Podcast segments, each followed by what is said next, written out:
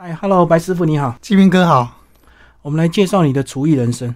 我的厨艺人生是小时候，因为家里都是开餐饮业的，嗯，然后就国中毕业，到目前为止已经已呃从事餐饮业已经三十五年了。你说家里开餐饮，可是你家里没有希望你不要做这个吗？因为很辛苦。以前小时候会当然一定会觉得辛苦啦，嗯，可是，在我们那年代，呃，如果做餐饮美食这部分，就会觉得说，呃，不用怕会肚子饿，嗯，对对，餐餐都有美食可以吃，这样子。可是你说你只有国中毕业，那你在整个这个呃厨艺的过程都是靠学，都是靠家庭培养，然后自己后来又进入社会这样子吗？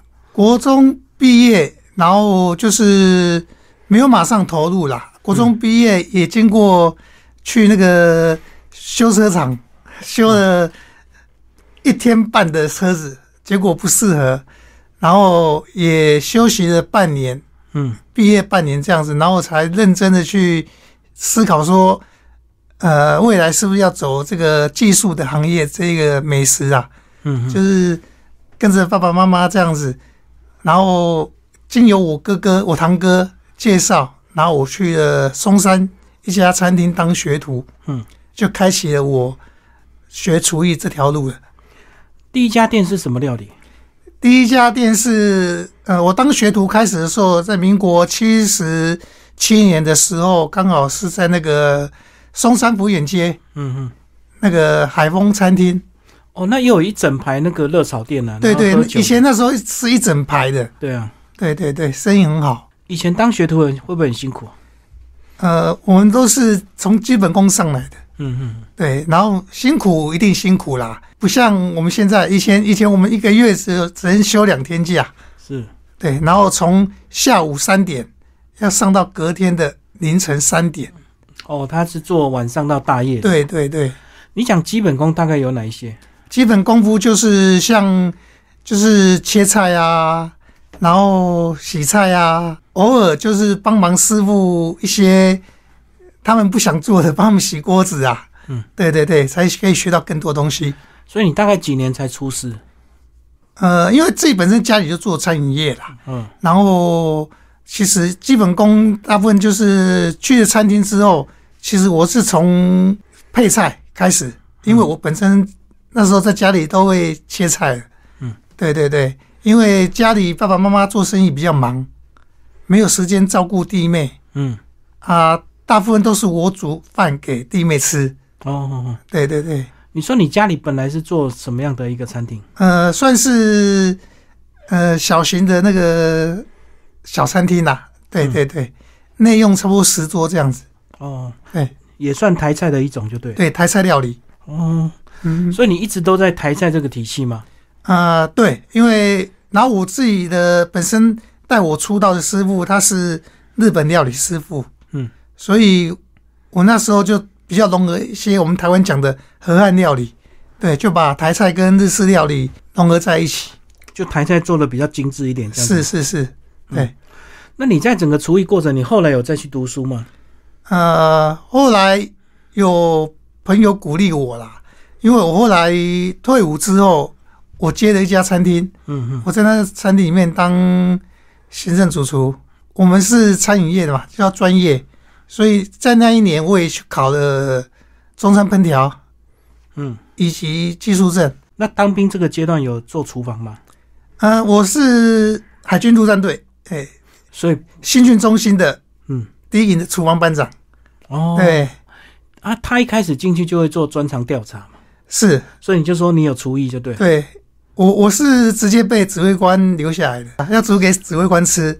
他指挥官说，他只问我说你会煮大卤面？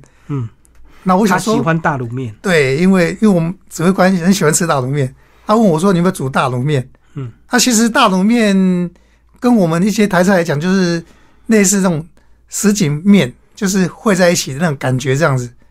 然后小时候刚好有我住在永和嘛，嗯然后我们永和那边有一家就是一个老乡，他煮的大卤面，在我小学的时候我特别喜欢吃，就很道地就对。对，所以我我就把它想到啊，他那个可能是需要那种道地那种老乡大卤面，大卤面跟那个酸辣汤的汤底是不是有点类似？类似，可是它没有酸辣汤那么辣，那么酸这样子。嗯对，然后我们那个老乡他煮的，他会在上面再淋一些肉燥，大卤面里面的这个配料大概有哪些？哦，像那个木耳啊，打个蛋花啊，嗯，然后他会勾点芡，淋上他那个肉酱，很香。大卤面是不是一定要搭配粗面呢、呃，其实阳春白面，像我比较喜欢吃那种我们那个阳春白面这样子。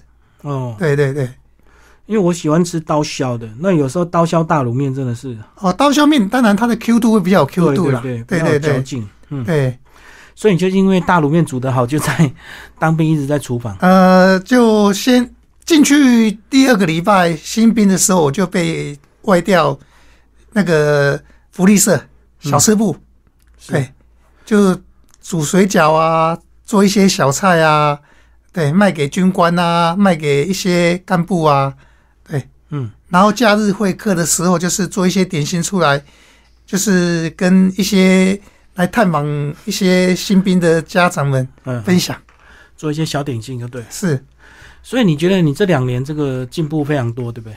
煮大锅菜，其实我没有煮到大锅菜，真的、哦、都那做因为因为我我我被留在训训中心是他们希望我能协助指挥部办桌，哦，对我是都外调去办桌跟出去支援那个司令部的。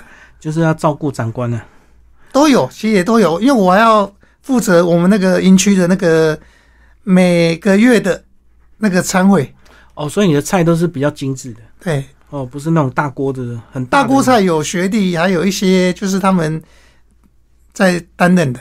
像等于你的资历比较优秀啊，才有机会做到比较精致的那个呃，桌是菜。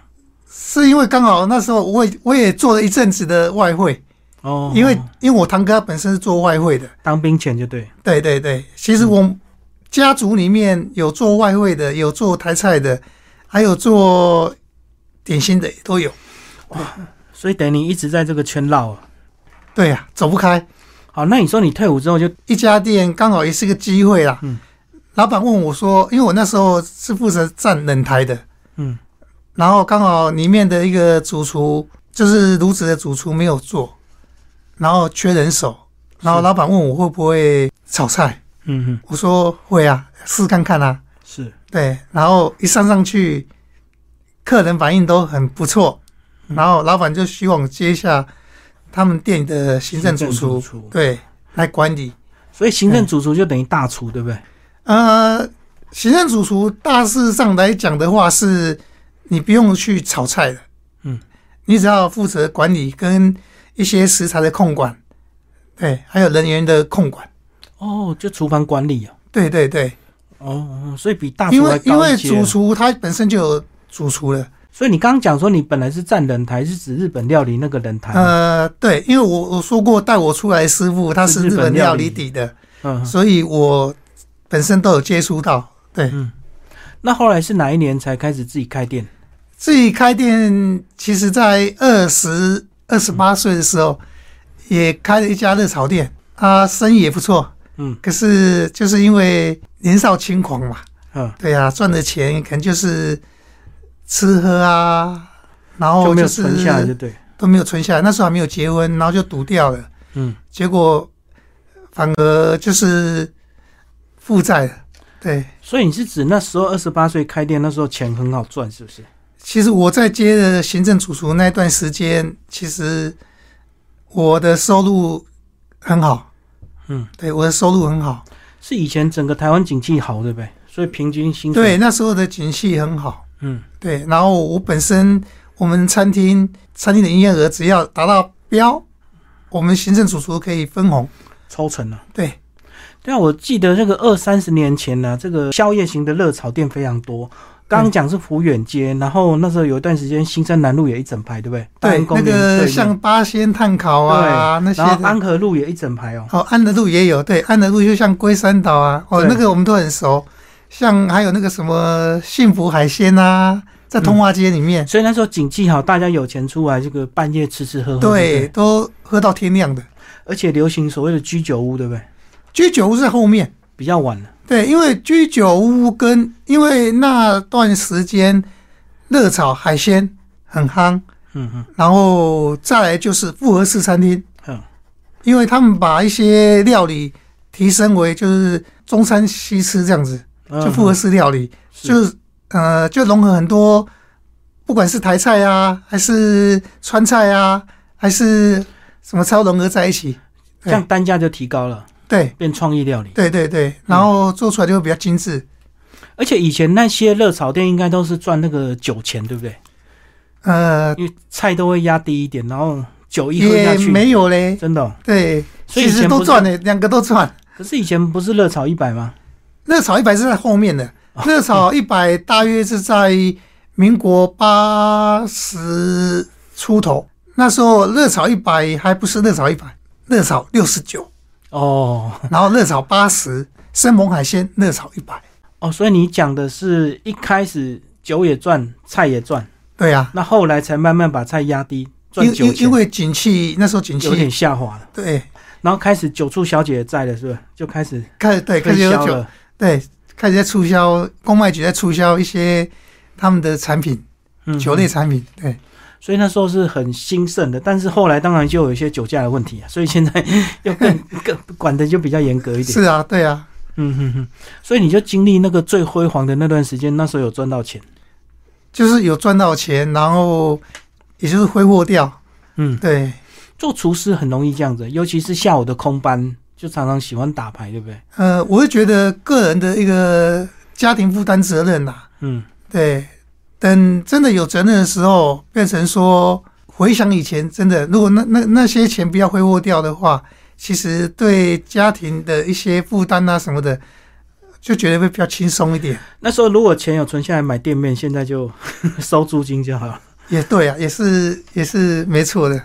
一直第一家店到现在吗？还是后来呃，没有，后来因为就是经历到卡债啊、刷爆了啊，哦。然后又因为当厨师很不好的习惯就是吃喝嘛，还有一个赌啦，嗯嗯。对，然后没有家庭的那个负担，然后就是把赚的钱都喝掉、赌掉，然后还负债，嗯，然后去给人家上班，就是当厨师，对，当厨师也当了六年，哦，所以那时候第一家店就收了，然后就去又去工作，又回去工作，对，回去工作六年，然后刚好在一个机会、一个机缘之下，我在新荣路三段，靠近那个警察学校万方医院那边，然后跟人家合伙的一间热炒店，也是从那边才又回到我人生的开始，然后钱又开始赚回来了。因为我三十岁结婚嘛，嗯嗯，然后三十一岁有了大儿子。是，责任就大了。所以当人家的师傅的时候，自己想了很多啦。有机会我一定要再出来拼，出来冲。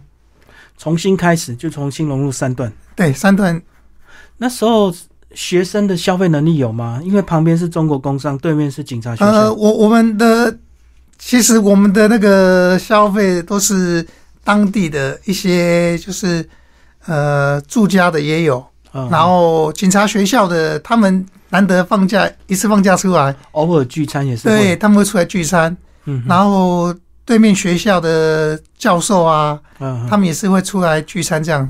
你们价位大概定在哪里啊？在那边的热炒店，一个人的消费大约在两百五、三百块嗯哼哼，一个人。平价型的。对对对，嗯，一个人。所以这家店开几年啊？这家店开了快十三年，对，嗯哼哼，那不就开到捷运通了？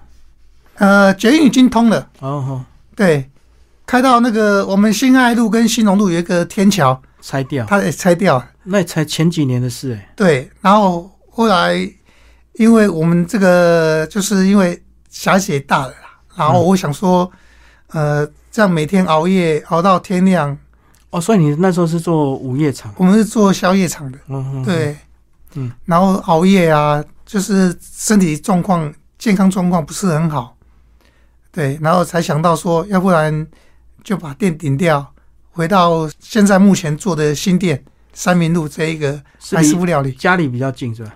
呃，我住永和，哦哦，啊，其实新店这家店是我妈妈在那边也经营了二十年，嗯哼哼。对，然后回回家接手。哎，可是你那时候自己的店为什么不想找师傅？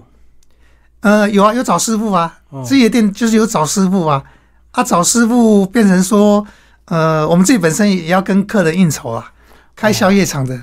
所以你没有办法这个完全交给师傅去做。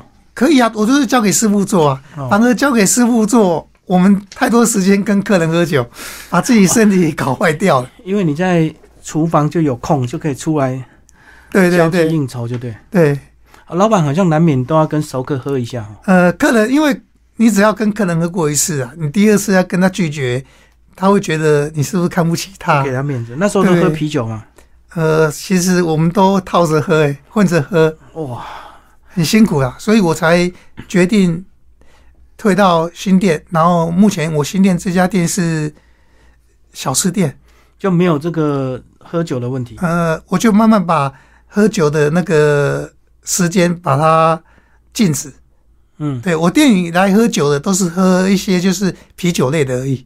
嗯嗯，对就是一般的小吃店就对了。对对对嗯，所以它不太像喝酒的这个 气氛。对，没有，因为我我现在目前新店刚好在一个中正国小旁边啊，嗯嗯然后因为小孩子很多，所以我不不希望我的酒客去影响到我的客人小客人。嗯嗯，对，所以我都跟他们讲，呃，你们如果要喝，只能喝啤酒，我禁止带烈酒进来。嗯，对，不要影响到我们这个小客人的用餐。刚开始也是自己在炒啦，后来现在已经也是请两个师傅是。来帮忙。嗯好，那接下来我们来讲一些这个比赛，好不好？其实你还是有一些这个比赛的经验嘛，对不对？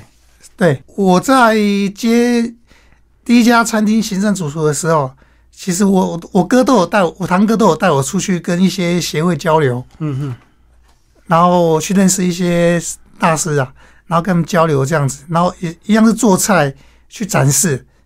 啊。我是没有去比赛啦，哦，他带你去看，对，然后是因为这几年刚好踏入这一块也比较正常的，生活比较正常的，嗯，然后想说追逐自己的梦想吧，对啊，完成自己以前都没有做到的事，对就是你现在就不用绑在厨房了，所以就比较有时间到处看。对对对，哦，那看久了就会想要比看看，对不对？就把自己的手艺拿出来呈现给大家。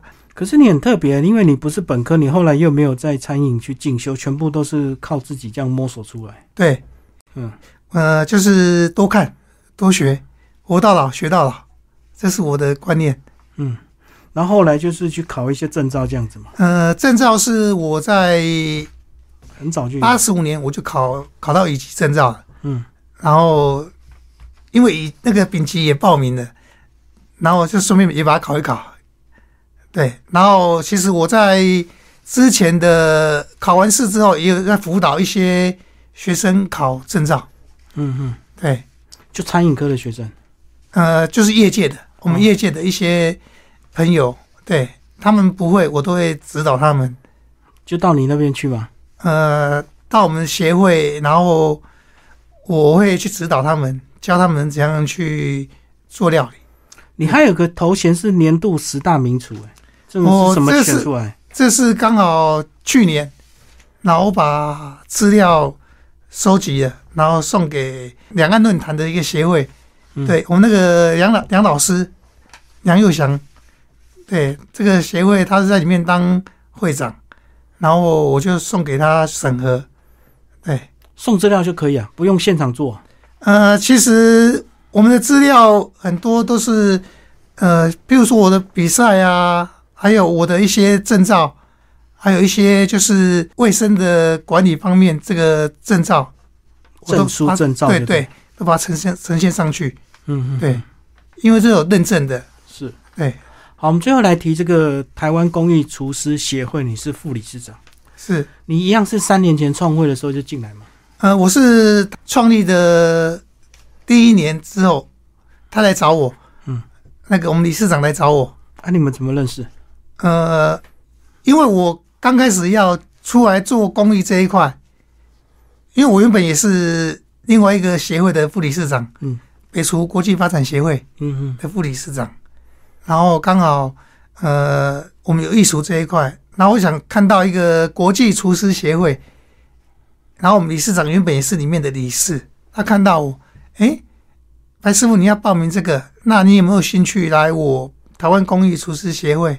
然后我后来看了他的宗旨，我们协会的宗旨，嗯，我觉得可以啊。可是我不一定要当干部，因为我我我的初心就是想说，用我的专长、我的技术，嗯，好、来呈现给我们的一些弱势啊，嗯，然后老菩萨他们啊，还有一些小朋友啊，让他们能吃到很好吃的美食。就纯服务就对了。对，如果是你自己担任召集人，你大概会有一些什么要求？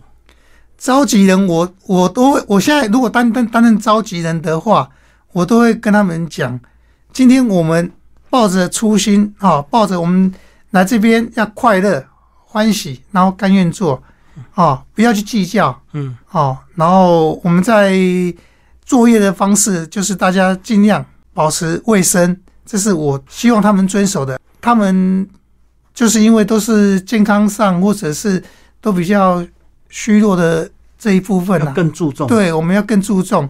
所以我都跟他们讲，包括我开菜单也是，呃，就是鱼一定是没有刺的，嗯嗯鸡肉一定是没有骨头的，嗯对，那那他们好咀嚼这样子。对嗯对，就是会特别关注这一点。这个是我最注意的。那、其他的来就是大家把你们的专长、把你们的技术拿出来，对，把料理做好、做美味给这些弱势团体啊，这些需要帮助的人，这样子。做厨师真的是个良心事业哈，因为在厨房做，很多人看不到。，没错。我常跟人家讲，你自己不吃的，你要煮给人家吃，你自己要不要吃？我常跟一些我的师傅讲也是一样，我说今天你们饭菜煮的都不吃，那你们不要说把菜炒给客人卖钱呐、嗯，对，我说今天一盘菜就代表你自己的心用心去做这个料理。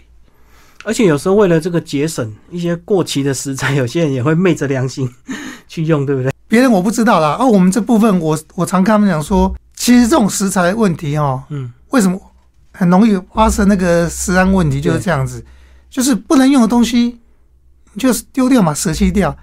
啊，有有有些老板因为觉得说，啊，我这要成本，我说成本控管哦，真的不行，反正就是要丢掉的。哦，啊，像我这我自己当老板，我都跟我的师傅讲，如果这个日期我们都会标示日期嘛，嗯我说日期超过了就丢弃，就丢弃，那没问题的，而且老板少赚一点没关系。嗯，客人吃的安全卫生最重要。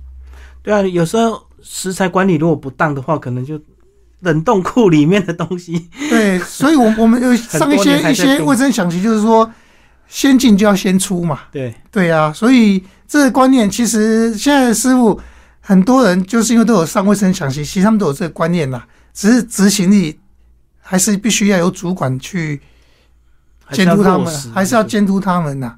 嗯，对难怪会有这个行政主厨这样的，就是管理这些食材嘛。对啊，因为你要承担责任啊，所以你就必须督促。嗯他师傅他可能讲说，我把菜煮好就好了，所以很多一些食安问题，可能就是在行政主厨他疏忽到。为什么？呃，我我是说啊，师傅他没有这么用心啊。我们常在讲的，他如果这么认真、这么细心的话哦，他不会当师傅了。他的他的程度的跟可能跟那个行政主厨一样。我懂，我懂。对所以很多时候备菜是什么，他就炒了嘛，他没对啊时间去管理这些。，对，最后讲一下厨师到底有没有什么职业灾害，呃，有啊，人家常讲的什么五十间呐、还有油烟是不是？油烟呐、所以我从我口罩戴了快三十年，嗯，口罩，因为我从事三十五年厨艺，等于你很早我退伍回来我就开始在戴口罩进厨房，嗯不管我有没有炒菜，对我只要进厨房我都戴口罩。所以你很早就注重这个油烟问题啊。对哎，你怎么看餐饮学校这些发展？我还是觉得在餐饮学校里面。有有些本科本本业的本科老师，其实他的教学我也很认同啊。嗯因为他们也是会教他们从刀工开始练，嗯嗯，对，不会说就投机呀、你像我们以前的基本功，不是说你要会切而已啊，比如说一条白萝卜，还要标准啊。没有标准，其实这是一个很自私的东西呀、一条白萝卜的食材，它都可以利利用的。哦，哦，像它的萝卜，我们讲的那个脏啊啊，就脏，嗯它萝卜那个筋的地方有没有？那个那个，我们就可以把它洗干净，然后用盐啊切一切，用盐腌制啊，腌制一下，就像雪里红。嗯，然后皮也是一样，皮我们削掉，我们一样洗一洗，腌一腌，我们可以做萝卜酸，就是做小菜，请客人。所以你的意思是很多食材都可以充分利用？对，因为因为现在很多学校在教的，我我会觉得比较浪费食材了。嗯，对，啊，磕磕磕磕角啊，菱角的，他们不会想说啊，比如说我们磕那个萝卜，红萝卜水花，啊，磕完那些剩余的，剩余的菱角那些怎么办？